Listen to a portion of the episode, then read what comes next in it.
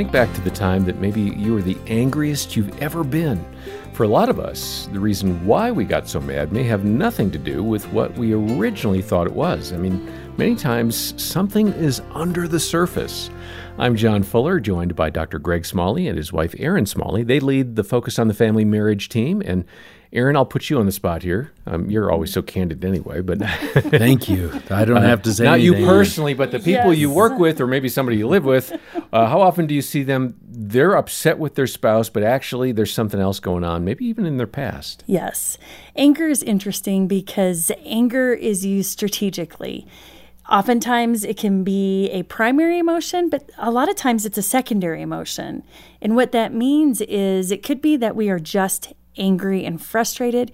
But underneath anger, sometimes there is deeper stuff going on. Okay. There's fear, hmm. there's hurt, there's grief, there's something else going on.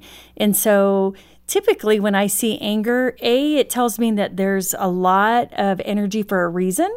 Either we're using it to take control of a situation we feel helpless in, or we're using it to keep people away mm. that we don't want to be vulnerable and it feels vulnerable, so we use it to protect. That is really interesting, and maybe I'll come back and ask a little bit more about that. But let's go ahead and hear from Gary Thomas, who wants to help you find peace in your marriage when you're going through a challenge especially if it's uh, a difficulty with anger. Focus President Jim Daly addresses uh, not just anger, they also talk about the difficulties that couples have with financial struggles. So I think with couples, when you're when you're looking at your childhood hurts, instead of just saying, "Oh, it makes me so angry when he does this," or I, when she disrespects me, like I, I want to say, "Why does this make you angry?" Yeah. Why does this make you feel so disrespected? Why are you so sensitive to this or that? It may not, it might be what your spouse is doing, but it might not be. It might be what your dad did, what your mom did, what mm. your siblings did. It's just recognizing that we bring a lot of baggage into our marriage and and I don't want my wife to have to carry it. That's where I need to go get help and say, "Can you unload this so I'm not just dumping it on my spouse. You know, and so often, Gary, temperament plays into this, and it could be either the husband or the wife. Either one can be very pro counseling, the other one yeah. not so much, because for some it marks failure that I'm not measuring up uh, all those performance issues. It's not about that. Mm. It's about getting healthy. And so I just want to encourage people to remember that and try to break loose of that to make your marriage all that it can be.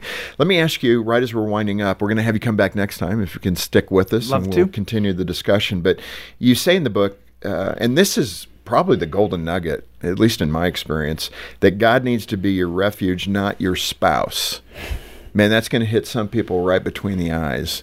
And w- when couples can figure that out, it really makes you so much healthier in your oh relationship. Because I, I, can't be that yeah. to Jean, and Jean can't be that to me. And I know for you and Lisa, it's the same. There was an amazing wife. Well, there's so many amazing wives I talked to, but they had gone through financial calamity that was heartbreaking, and they'd been very wealthy in the level of millions and giving away hundreds of thousands and then there are two things the California housing market, and then he was getting out of it, and then COVID hit. And she finally, and this is why she could have such a good attitude with her husband and build him up just when he needed her to build him up, frankly.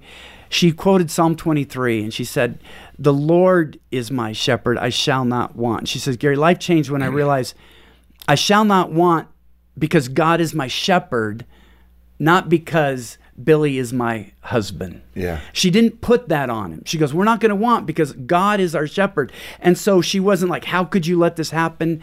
Instead, she was protecting him. She was stepping in. And the way she did it was so heroic. A friend came over. They, it got so bad they had to sell their childhood home and rent a house from one of their children. Mm. Okay, at this stage in life, that's very hum- humbling. It, it's very humbling, and she knew that her husband was feeling just a little ashamed about it. And so, mm. when somebody said, "Oh, this new house is so nice that you bought and whatnot," and she found a way without lying. not to disabuse her of the notion that they had bought it. She didn't tell him they bought it. She, she just didn't want to say. And she goes, I didn't look down on my husband but I know that other people might look down on him. she goes, I, I, wanted to protect him. I know he works hard. I know it wasn't his fault. I know he's a good man. He's given so generously to God's work. Um, and I just love the attitude that, that she was going to protect him uh, through the midst of this. And so when you talk to her husband, he goes, Gary, at this stage in my life, I thought I would have many millions of dollars and not even have to think about earning another dollar. But if you take away the finances, I'm not a billionaire, I'm a trillionaire. In the relationship I have with my wife, hmm. relationship I have with my kids, and how God is using me. And that's where life's terrible assault that's gone on now for over a decade with them has brought them closer together as a couple rather than so many couples that end up fighting and splitting over it. And now you have to have two households with the same amount of income instead of one. What a touching story from Gary Thomas. And uh, Greg, the numbers, the stats about couples who have financial problems, uh, they're pretty high numbers, right? I mean, there's a lot going on. What are a couple of steps that couples can take to avoid uh, the, the, the minefields and pitfalls of financial difficulties? Yeah, first of all, the research shows that nearly two thirds of all marriages start off in debt. So even from the beginning, they're already dealing with some financial issues. Um, we all know this money's the number one conflict in marriage. And there's also some results that show about 70% of couples argued about money more than household chores, togetherness, sex, snoring. So again, it's just it's something that we're all going to battle. The key is then how do we have that conversation about money? And I would say first and foremost, it always has to feel safe for both people. There's no way that Erin and I are going to talk about whatever the money issues are between us if if we're not really committed to making this a safe place. You you start off by creating safety by managing your own emotions. So let's say that over my app, uh, bank app on my phone, all of a sudden I get a notice that you know five hundred dollars have been withdrawn or something, and instantly I'm like, oh, what is Erin spent and what is she doing? And, and it just triggers me. Maybe we've had some challenges around that. And so now I'm super stirred up. That's when I have to recognize I need to manage my emotions. I need to go to the mm-hmm. Lord. I need to, to de escalate. I need to do something to calm down. Maybe it's even going, hey, you know what? Man, I love my wife. I don't know what's going on here, but she's a good person. She's got a great heart. We're in this together. Okay. And start breathing, start relaxing. Because the worst thing that we can do is to jump into one of those conversations just yelling, accusing. It just it so doesn't feel safe that we'll mm-hmm. never end up being able to work through those kinds of issues. Well, and typically, What did you spend the five hundred dollars on? By the way, it just came through my Probably a didn't gift. spend five Probably hundred a gift dollars, but you. that makes me. I'm like immediately like, what did I do? Yeah, now I- she's all defensive. I She doesn't all feel the safe. rules. What are you talking Don't about? ask. It's it's interesting because money is one of those tender places in a lot of marriages. In that, you know, for women typically with finances, we want to know we're secure. And it's interesting because Greg and- John, I'd be interested to hear what you say. Just recently, seeing couples, I've heard from two different men talking about resentment towards their wives that they have been carrying all the financial burden. Hmm. And the problem is they'd never put that out there to tell their wives, I want you to get a job. So you are So no contributing. idea. No. And she's doing her thing and he's doing his thing, but he's feeling all this pressure. And so there's underlying stuff that goes on. But if we don't talk about it, then how's the other person to know? Yeah, you just have to have the conversation. You know, related to all of this, I'm thinking where we're at right now, this is a season where Dena's car is breaking down, and it's like, I got to stop the bleeding. I got to put this thing out of its misery. This is an awful time to look for a replacement vehicle. Right. And we started looking at one level, and then it's sort of like, but that doesn't get you much. And we started looking at another, and then one sales guy is actually talking, well, maybe you should just get a new car. And it's suddenly, suddenly our budget more than doubled and I'm thinking, okay, I want to solve the problem. And you know, you mentioned security, Erin, but I don't want Dena in a car that's going to be breaking down someplace. Mm-hmm. So, okay, that's me. I want to avoid a problem for me. Frankly, I'm not worried about her safety. You're But worried we about her gonna I want to get something that doesn't need so much work and needs need attention. So it's sort of like, well, if we're spending this much, let's buy a newer vehicle. And she finally just said, you know, I, I want to wait. I'm not comfortable with what we're talking about. And that was a real critical moment for me to decide what about me? Because I want to solve the problem. And if it were up to mm-hmm. me, she'd be driving something different already. I would have solved that because I'm not worried about the long term security. We've got that. I want the short term taken care of. And I had to just say, okay, Lord, I respect and honor her. We've never really had any fights about money. I'm certainly not going to start now. So I'll just set it aside. And if she breaks down, then we'll maybe have an issue to talk about.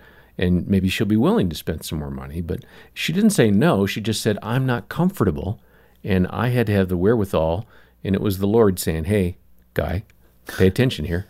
This is an opportunity for you to affirm her and not get mad at her. Yeah, and that's a it's a great example of of how the attitude necessary and what we really want to do within those conversations, but also that that you matter as well. Hmm. And so there, it there'd be nothing wrong with even like calling a timeout to go, hey, let let's step back from figuring out the decision, and let me share kind of how I'm feeling. You know, you're hearing that she's feeling insecure. You're also feeling you A know little whatever. anxious, yeah. Mm-hmm. Yeah, and so mm-hmm. to just to spend a moment to hear, to care about, for both of you to care about how the other's feeling. I mean, that's the stuff that connects us. And here, all of a sudden, a hot topic like you know spending money. All of a sudden, man, we go, whoa, we feel more connected. Yeah. May- mm-hmm. Maybe don't even have a solution formed yet, but that, that's how those You'll conversations Yeah. go. But that's exactly where we're Yeah, at. We feel that's great. connected. I've kind of yielded on this because of her lack of comfort with any amount that we're going to be spending right now. So God's got it. And, Erin will uh, give I- you I her share- vehicle. That's what. that's what we're taking away. And from actually, yeah, this. this is just a, a, a very, a very bald plea for somebody. Please help me solve my problem. I'm sure God is touching you. To, no, um, well, we want to encourage you to follow up on this topic because we want you to have a strong marriage. And Gary Thomas uh, shared such wisdom in that conversation with Jim about getting through the tough times. And um, his book is amazing. It's called Making Your Marriage a Fortress. We've got that here at the ministry. Uh, request a copy, go through it together, and strengthen that all important marriage relationship. Uh, the book is available for a donation of any amount to focus on the family today. Uh, make a one time gift, or if you can, a monthly pledge of any amount. Uh, support the ministry, and we'll say thank you for doing so by sending Gary's book to you. We also have a free article called Money and Marriage How to Thrive in Love and Money, and it covers a lot of the struggles that we've touched on here and offers some really good solutions. Uh, that's a free article. You can find it right away. The link is in the show notes. Next time, more from Gary Thomas about the dangers of having a marriage that's isolated. And uh, on behalf of Greg and Erin Smalley and the entire team, I'm John Fuller, and thanks for listening to the Focus on the Family Marriage Podcast.